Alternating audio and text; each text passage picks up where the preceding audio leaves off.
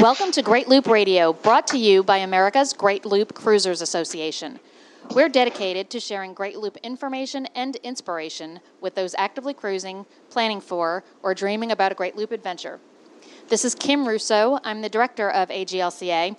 Today, my guest is Ben Stein, and Ben is the editor and publisher of Panbo.com, the marine electronics hub. Ben's also the electronics editor for Power and Motor Yacht magazine and Passage Maker magazine. And recently, he was the co chair of the Innovation Award judging panel for the Miami Boat Show. So, that is actually our topic today. We are going to talk about some of those innovations in boating that were awarded in Miami. Before I bring Ben into the conversation, as always, I want to take a moment to recognize and thank our Admiral sponsors who support AGLCA at the highest level. They are Beneteau, Curtis Stokes and Associates, Dog River Marina, Passage Maker Trawler Fest, Skipper Bob Publications, and Waterway Guide Media. As always, we encourage our listeners to support these businesses that support the Great Loop. Ben Stein, thank you for joining me today. My pleasure, Kim. Good morning. Good morning. You're coming to us from beautiful Fort Myers, which is a great place to be right about now. It certainly is. It beats our home port of Chicago this time of year. Absolutely. Um, so, for starters, for our listeners who maybe aren't familiar with you, go ahead and tell us a little bit about yourself and your boating experiences. Sure. So, uh, as I mentioned, uh, from Chicago, we spent uh, about 10 years on our boat on Lake Michigan, cruising the lake. I had had a uh, lifelong fascination with probably the sort of Mark Twain romantic notion of cruising down the Mississippi to New Orleans and da da da da da. And then I started looking into it. Of course, like so many others, stumbled across the Great Loop, stumbled across the AGLCA, realized that my romantic notion was probably not what I actually envisioned. and uh, the rest is sort of history. In uh, tw- August of 2016, my wife and I and our two daughters, then nine and six, left from Chicago aboard our 57 foot Carver Voyager, uh, named Have Another Day.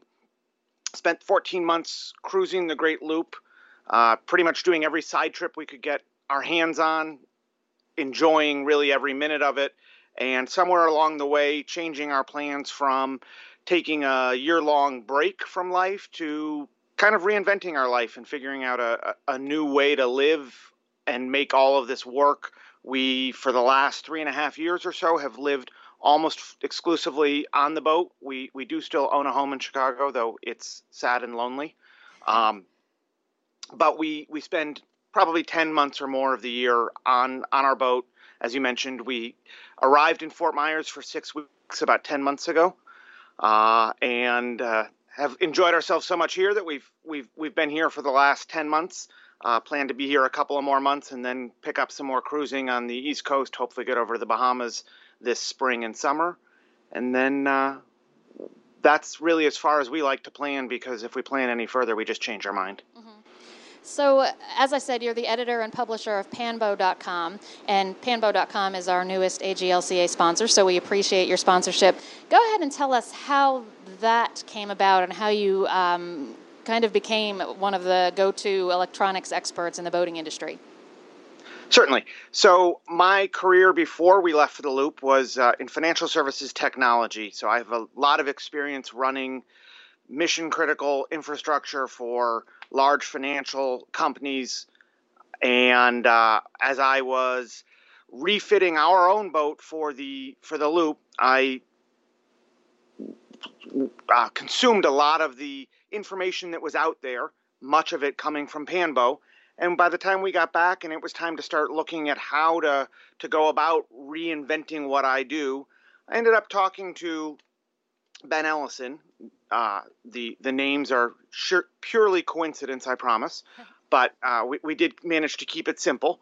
Um, so I started talking to Ben Ellison about uh, writing for him a little bit, maybe seeing what that was all about and started doing that. Things went very well. And about uh, coming up on two years ago, about a year and a half ago now, ended up taking over the, the, the publication and really making that my my my main job as and it's uh, you know for me it's really been great. It is the opportunity that uh, you don't get real often to combine uh, what you're passionate about and what you care about with what you do for a living. And so that's been great. Um, my background has always been as a tinkerer. Uh, you know, my parents tell the stories of, of my disassembling portions of the home that they apparently didn't think were supposed to be disassembled. Uh, so it, it, goes back a ways for me about tinkering and you know wanting to figure out how things work and how to make them better. And Panbo's a little bit unique in the uh, marine field because the primary way that I test and review, and before me, Ben tested and reviewed equipment, is with in-depth and fairly long tests on a, on our own boats. So rather than mostly just going and looking at something and writing about what you saw, most of what Panbo's about is installing it and writing about how it works in a real world setting. Uh, so my experience on the Great Loop, my experience as a long range cruiser, has been invaluable as I have uh, dove headlong into into this field and really have a sense of you know, not just how things work when the boat's tied to the dock, but how things work when the boat is being used day in and day out and in sometimes less than ideal conditions and the like. So you basically have kind of a, a moving electronics lab going on on the boat, which I'm sure is, is a, a blast for you. It, I do. Uh, it is a blast for me. It is sometimes a source of a little bit of frustration to those with whom I share my floating lab and, oh, by the way, our home. uh, so you know, but but I would say that my family is is very tolerant and does very well rolling with you know the the realities that are things like how do I turn on the lights up here because I tried the switch that worked last week and it doesn't work. Oh yeah, we moved that. It's you know it's over here now, and um, there is a lot of that. And uh, as as you said, for me it's a lot of fun. For others, it's sometimes a source of a little frustration. Well, Laura is a patient woman, I'm sure, so I'm sure it works out just fine. And um, if you have not met the Stein family on the water, Laura homeschools the girls or boat schools the girls, um, and they just really have embraced the lifestyle. They've been uh, ambassadors, um, family ambassadors for AGLCA for quite some time. So if you are a family on the loop and have some questions, we can put you in touch with Laura, and she can answer those for you. But in the meantime, let's talk a little bit about the Innovation Awards. Tell us about uh, what those awards are, first of all, and how you got involved in the uh, selection process for that. Certainly. So the Innovation Awards are run by the National Marine Manufacturers Association, and they are awarded at two major shows the Miami International Boat Show and IBEX, which is a industry focused show for boat builders uh, at which most of the marine component manufacturers display their their various wares. And so, I uh, they, those shows are judged by a panel of a, a, jury panel of members of Boating Writers International, which is the trade group for marine journalists. And uh, I was asked to judge IBEX a couple of years ago. IBEX is a fairly technology heavy show, and given my technology background, it was a good fit.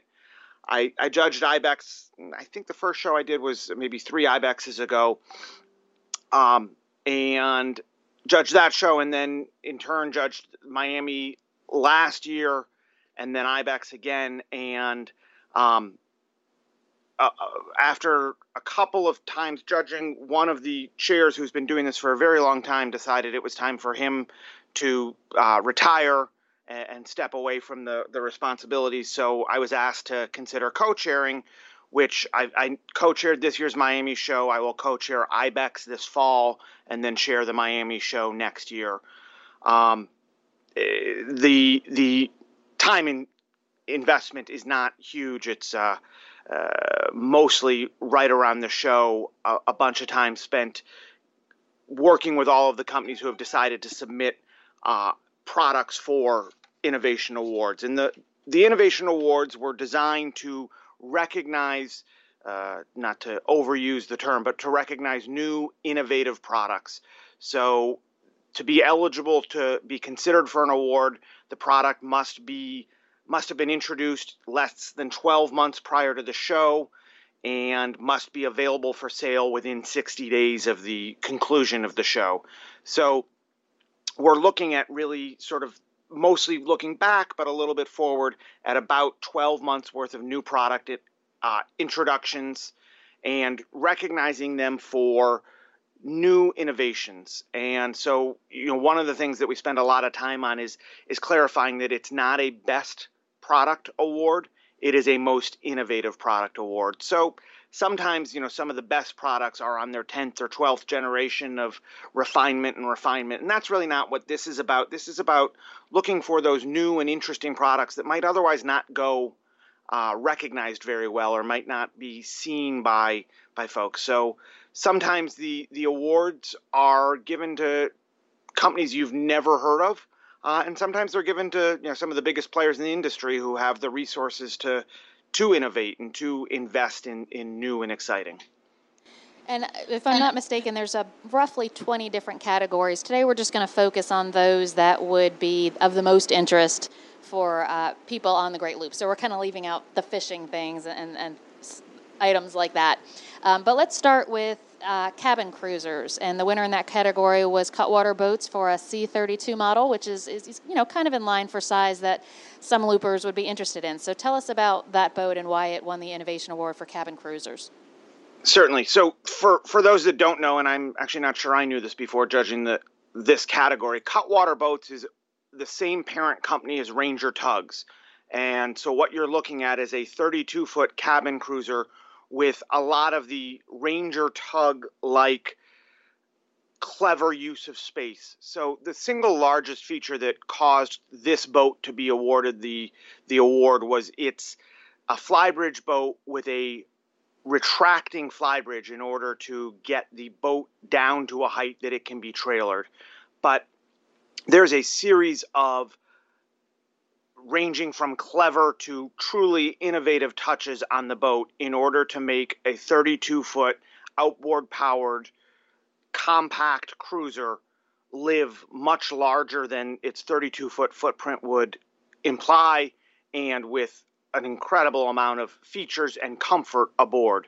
Uh, Ranger tugs are probably uh, you, you, you, I'm certain you have better data than I do, Kim, but I certainly see a lot of them flying uh, AGLCA Burgees, and I think most loopers probably are pretty familiar with them. But uh, the cutwater boats aren't as well recognized, but they are uh, uh, a lot of the same kinds of ideas and a lot of the same clever use of space. And it was really around that clever use of space, in this case, in order to make the boat trailerable, that we, we were recognizing their design and, and what they've accomplished. Well, and of course, trailerable is a nice feature for somebody who's purchasing a boat for the Great Loop in the coming year because we've got the lock closures on the Illinois Waterway coming up. And for those of you who haven't looked out far enough, there's another big closure on the Illinois Waterway in 2023. So, you know, partly because newer boats, of course, have a, a heftier price tag, but a lot of the, the new boat purchases we see for the Loop tend to be trailerable, some of these smaller sizes. They've become quite popular. Um, so, uh, kind of the, the, the difficult question what's the price range on the Cutwater C32? Oh, that is a good question. And I don't have that in front of me. Okay, that's fine. But I, I will in just a minute because okay. I, I have all the information here. So let's move on to the next one, and I will come back and tell you what that yeah, one. Absolutely. Um, the next category we are covering is the consumer electronics and mobile apps and software. So um, I'm sure that that was a big category because there are so many innovative apps out there. Um, but the winner there was, and I, forgive me if I mispronounce this, the Maretron N2K View anchoring app. Um, go ahead and explain that to us. Maretron is a company that makes a series of NMEA 2000 products. NMEA 2000 is the network that most of the electronics on on a newer boat, starting in about 2005 or six, will use to communicate. Uh, also, if you've done a refit of your electronics, you've almost certainly installed a NMEA 2000 network as part of that refit. But NMEA 2000 allows all of the various sensors and gauges on the boat to talk to each other. So your depth finder, your GPS, um, your if you have temperature sensors, if you have uh, any of a, a huge number of various electronic components on the boat, NMEA 2000 is the network that ties them all together.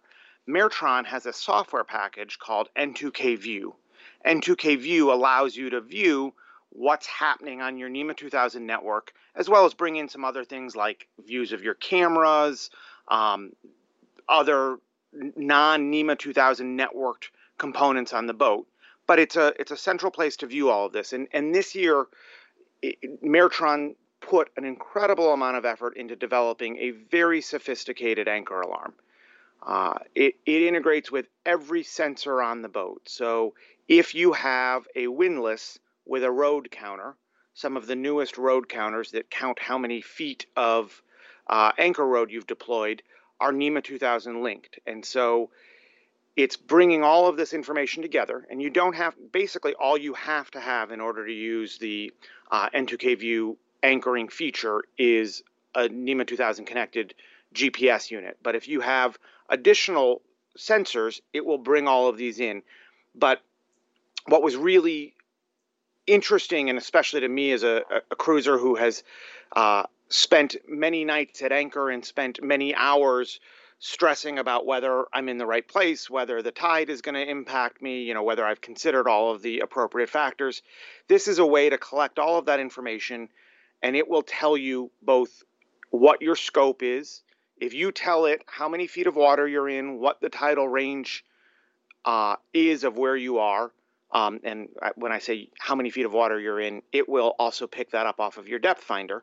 Um, it will tell you how many feet of rode you sh- should deploy for five to one scope, seven and a half to one scope, whatever you you decide you want.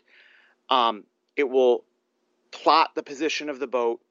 It will uh, adjust for the fact that your GPS unit is likely further back on the boat than the point at which your anchor attaches, and tell you not only if you've swung, but also tell you if, uh, for some reason, you know, maybe wind or another factor has um, dropped the water level to a concerning point.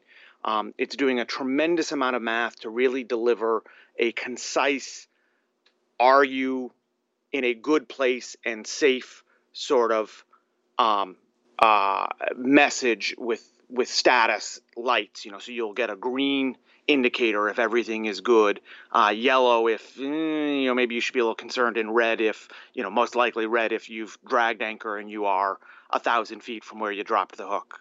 Um, but it, it's a feature really designed and aimed for cruisers. And you know it's it's definitely nice at a big show like Miami to see a specific product really designed for the way we use our boats uh, while traveling the loop. And you know that's not a huge part of the market, but it's certainly very nice to see Maretron aiming for that part of the market, and that was a big part of why they were recognized.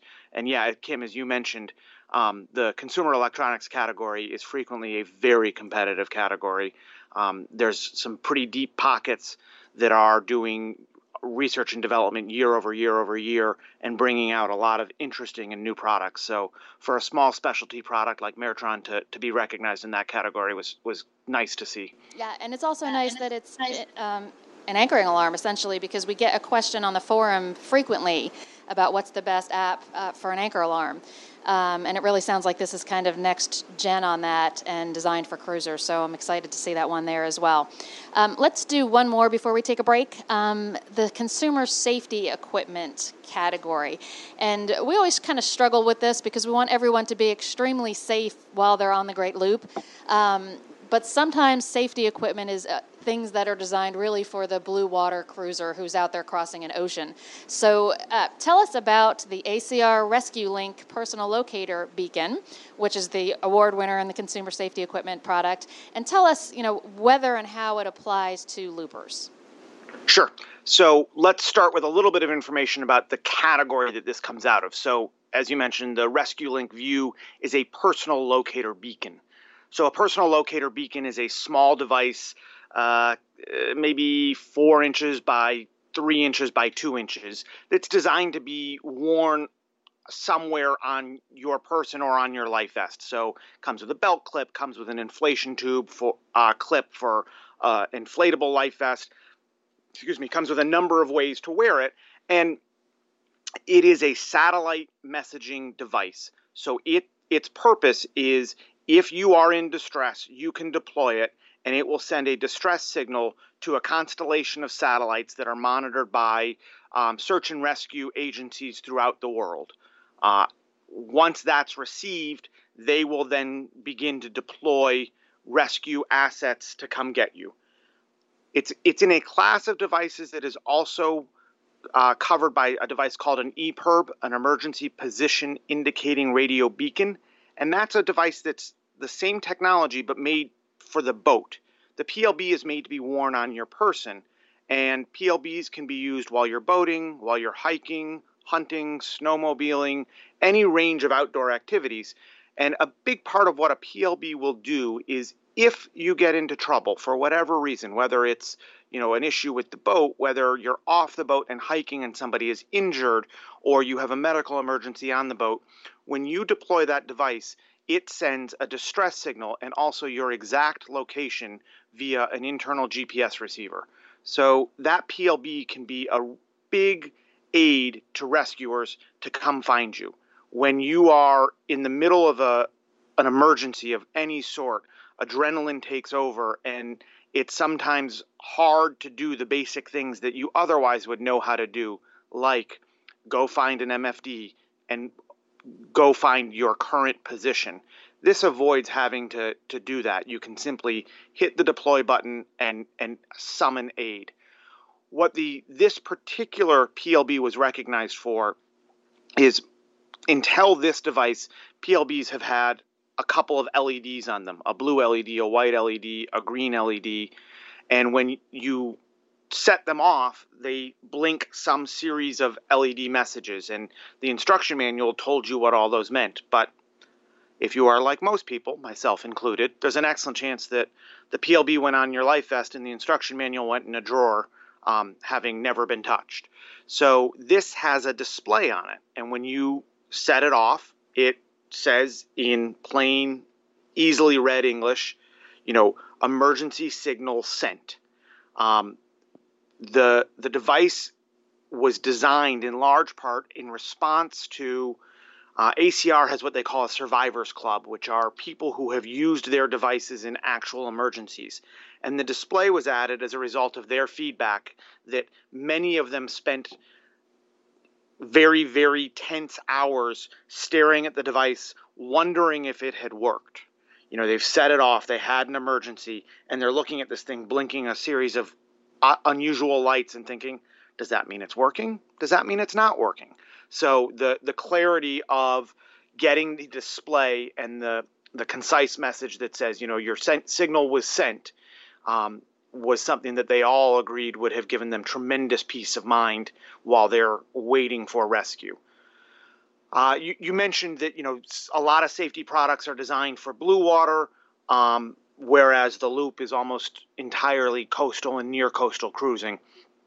The a, a PLB um, is a product that is suitable for both use cases, both a you know a shore-based or a near shore-based use case as well as offshore. It will work pretty much anywhere in the world, but that anywhere in the world includes all of the cruising grounds of the Great Loop and does, as I mentioned, really expedite the process of of getting your location and your emergency signal out.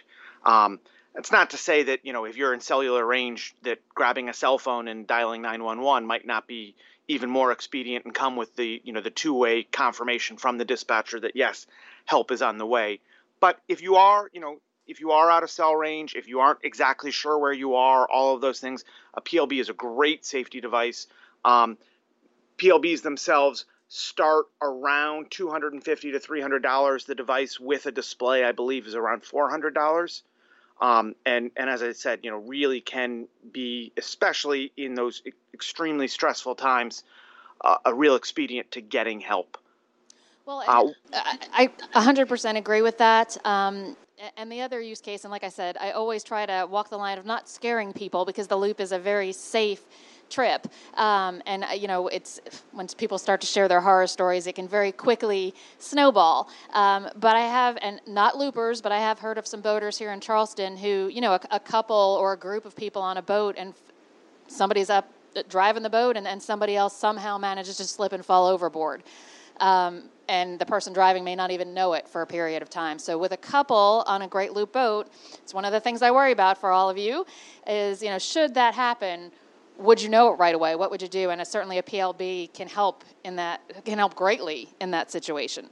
So um, I think it's something loopers should really consider adding to their list of safety equipment.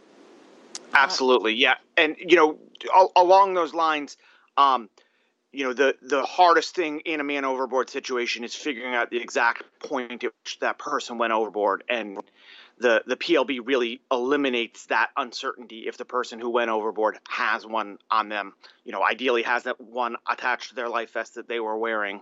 Um, you know, uh, to be clear, as I sit, sit here in my glass house and throw stones, I am as guilty as anybody of not wearing my life vest all the time while we're underway. But you know, from a safety perspective, nothing beats an inflatable uh, PFD on on with a PLB attached. Uh, one one thing I just want to circle back to, Kim. I promised you a price on that cutwater boat. Um, the list price is three hundred and fifteen thousand dollars for the the thirty two foot uh, cutwater. Perfect. Thanks for sharing that. I think this is a great place to take a break and play a message from one of our sponsors. And when we come back, we will cover the rest of the list of the Innovation Award winners that could perhaps be useful for loopers. We'll be back in a moment. Did you know that every mile of the Great Loop is covered by both the Waterway Guide and Skipper Bob? Use them to plan your Great Loop cruise and learn about the places you can visit. In the cockpit, important navigation info is always ready at your side, plus marina listings, anchorages, services, and so much more. Each Skipper Bob and Waterway Guide is updated yearly, and waterwayguide.com and skipperbob.net keep you current with navigation alerts, cruising news, fuel prices, and special deals. With the Waterway Guide and Skipper Bob at the helm, you'll always be on course. Order yours today at the AGLCA ship store at greatloop.org.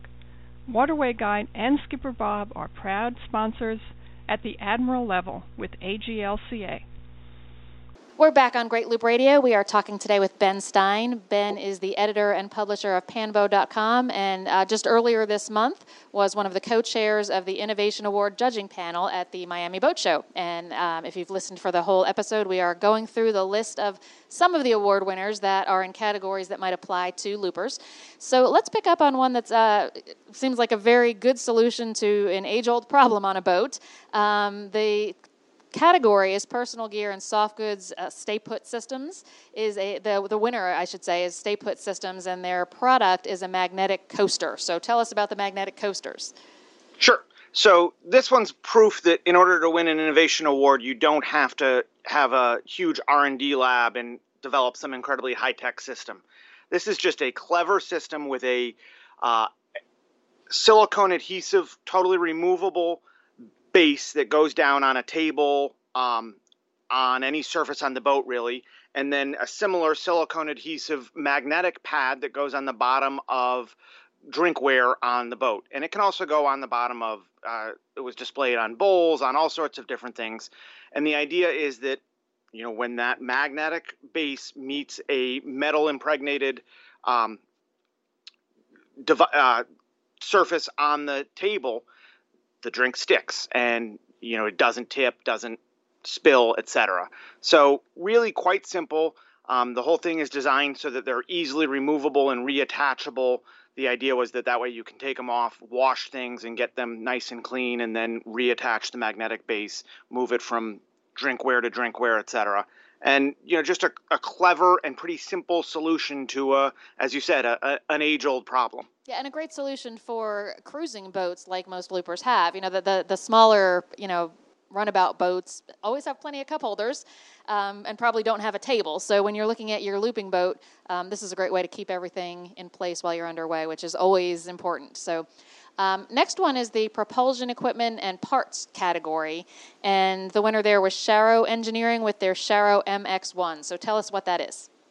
So the Sharrow MX1 is a brand new propeller design. And if you think about propellers and think about how much change there has been in them in the last couple hundred years, there's really not much. They all kind of look like a fan. And the MX1 is a legitimately different design to uh, a, a multi hundred year old design. So it's a looped propeller rather than blades that go out. There's a there are three loops that go off of it. It's hard to describe verbally. It's probably worth a quick Google search, but um, it addresses what turns out to be the biggest inefficiency of most propellers, which is rotational vortexes. These um, hurricane-like flow in the water at the tip of the propeller And basically, it's a design that eliminates the tip and with it eliminates that vortex that turns out to rob a fair amount of efficiency from the propeller. So it's been independently tested and, and verified to improve both top speed and efficiency by somewhere around 15% typically.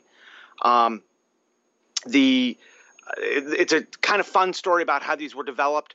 The the guy who designed the propeller was a video producer. He's not a propulsion engineer or you know doesn't work for NASA or anything like that. He was a video producer and he was using drones and the propellers made a lot of noise on the drones and that was a problem in video and so he looked at why the propellers were making noise and realized that that was the sound of those little, you know, rotational vortices or or little hurricanes at the edge of the tips and said, well, what if we get rid of the tips? And indeed, it made the propellers much quieter for drones, but at some point he realized, huh, this could be a lot bigger than just, you know, a quiet prop for a drone. It's also a lot more efficient and gee, there are all these boats running around with props, they might benefit. And I think you may well see that design carried a lot of other places, you know, uh, into aviation, into any number of places. But it's not often that you see something, you know, that refines a design that really fundamentally hasn't changed in in well over a hundred years and and comes up with something really new. So for me, at least as a judge, that was a lot of fun to see and to talk to this guy and to get his story. Yeah, sounds um, absolutely very innovative. So um, thank you for sharing that with us. And and so can any boat purchase this and, and use it instead of their existing props? He they have a somewhat limited number of sizes. I think initially they're really targeting the outboard market and they are definitely available. I think they're available in a fair number of sizes. The um, the probably the biggest limiting factor is cost. So where in like a 15 inch outboard propeller, where a traditional prop might be anywhere between a couple of hundred dollars and maybe twelve hundred dollars, a Sharrow prop right now is five thousand. Gotcha. So um, I, I suspect in nearly any size, if you're willing to, to, to pay what they're asking, they'd be happy to make you one. Um, they are currently all CNC milled from a solid block of metal. Mm. Um, they are working. They have ca- uh, gotten it to work as a cast unit that will bring the price down dramatically. So uh, I think right now it's probably more of a wow, this is really interesting, and I'm going to watch that than it is a hey, here's my credit card. Can I have two? right.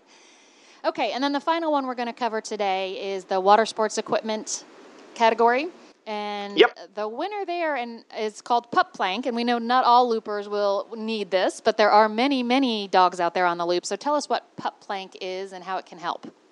Yep. So it's another, you know, not it doesn't take a, a, a team of 30 scientists to come up with a new product sort of thing, but it's an inflatable uh, plank, you know, sort of th- probably somewhere around three feet by two foot uh, inflatable rectangle with a, a U-shaped cutout at the end with a a net that scoops down, and that net is real tightly woven so that a dog's paws and claws can can go in there, and it forms kind of a ramp up onto the plank, and now they're on the surface of the water, and much easier to get them from the water onto the boat. So it's it has a couple of straps to attach it to the swim platform or the stern of the boat, um, and it gives the dog a way to really walk their themselves right out of the water. Uh, certainly, many people with dogs will be very well acquainted with the difficulty of getting them out of the water, especially for a, a larger dog, where you know just reaching down and scooping them up might not be so viable. Uh, they come in, I think, I think it was two sizes, a, a smaller and a, a, large size. The large ones are designed for pretty good sized dogs, you know, hundred pound dogs, in order to help them get out of the water much more easily. Um, and it's a it's a very solid feeling thing when it's inflated. It, uh, if you're familiar with the inflatable stand up paddle boards, it's actually the same um, technology used to make those. And when those are inflated, they're really rigid, so rigid, in fact, you stand on them. Um, this is the same uh, material and the same effect. And it, it, unfortunately, we did not have either a dog or um, the opportunity to test it in water at the show, but we saw quite a few videos of it in use, and it is pretty neat to just watch the dog walk right up out of the water. So, is it primarily for if you, you the dog is going swimming, or is it also useful if the dog, you know, in a little bit more of an emergency situation if the dog happens to fall into the water? Uh, I would think it would be equally useful for both. Um, you know, if you've got it pre-inflated, and it's not so big that you wouldn't, you know, that you wouldn't be able to have it inflated and ready. And yeah, it would be a huge asset in an emergency to get the dog quickly out of the water. I think. That is our list of products. Um, one more thing we want to mention before we wrap up is that uh, Ben is leading a full day seminar on the topic of marine electronics uh, just after our spring rendezvous. So it's May 8th in Norfolk. You do not have to attend the full rendezvous to be able to attend Ben's seminar. Um, there's lots of information on our website, but Ben, anything you want to say about that upcoming seminar? So I think really the the purpose of the seminar is to give people a good foundation in what it takes to outfit a boat for the loop uh, from an electronics perspective, and that's that's both. It will be a lot about what it does take and what it doesn't take. So we talked a little bit in the safety section about you know the difference between some of the loop cruising and some of the blue water cruising and i think many people when they're outfitting their boats for the loop myself included have these perhaps somewhat delusions of grandeur about the kind of cruising they're going to do and you know the the need for complete self-sufficiency and all of that. And the reality is you know most of the loop you can navigate by making sure shore is on the port side of the boat etc um, so th- you don't necessarily need you know the absolute latest and greatest of everything but you do need a solid and reliable set of electronics um, i'm going to talk a lot about what that looks like to me but also give some some basics uh, as you buy a new boat or uh, are re-outfitting a boat you already have. There's an alphabet soup of uh, acronyms about you know various components on the boat and what you you know does this talk to that and how does that work? I'll provide a, a real kind of basic uh, fundamentals view of, of what all of those things mean and what it takes to, to outfit the boat, as well as things like uh, you know entertainment aboard and how to get internet connectivity aboard. And um, it, it, for anybody who has attended the any of my sessions at rendezvous or lifestyle events, this will be an expanded version where I don't have to talk a mile a minute in order to get through each of the the various things. We'll be able to have some hands-on examples of the various products, the um, how it all goes together and works. So uh, a, a good opportunity to to get a lot more familiar with what you will and won't need for for the loop. Yeah, and, and Ben's been, as he said, presenting on marine electronics. I think the top amount of time we've ever been able to give him is 90 minutes. Um, he's always one of the top rated speakers at our events. And when we review the feedback that we collect, um, the only complaint everybody it ever has is that they wish there had been more time to go over the marine electronics. So um, that was kind of the origin of this new seminar. Um, so again, it's May 8th in Norfolk, Virginia. Details are on the greatloop.org website. Um, you can go to the events menu there and you'll see it listed. Um, so registration is open for that, and we hope to see many of you there. And with that, I think we'll wrap up for today. Ben, thanks for joining me and for sharing all of this information. We appreciate your sponsorship as well. Thanks, Kim. Thanks for having me. Absolutely. And to our listeners, thank you for joining us once again on Great Loop Radio. We'll be back next week with another episode. Until then, safe cruising.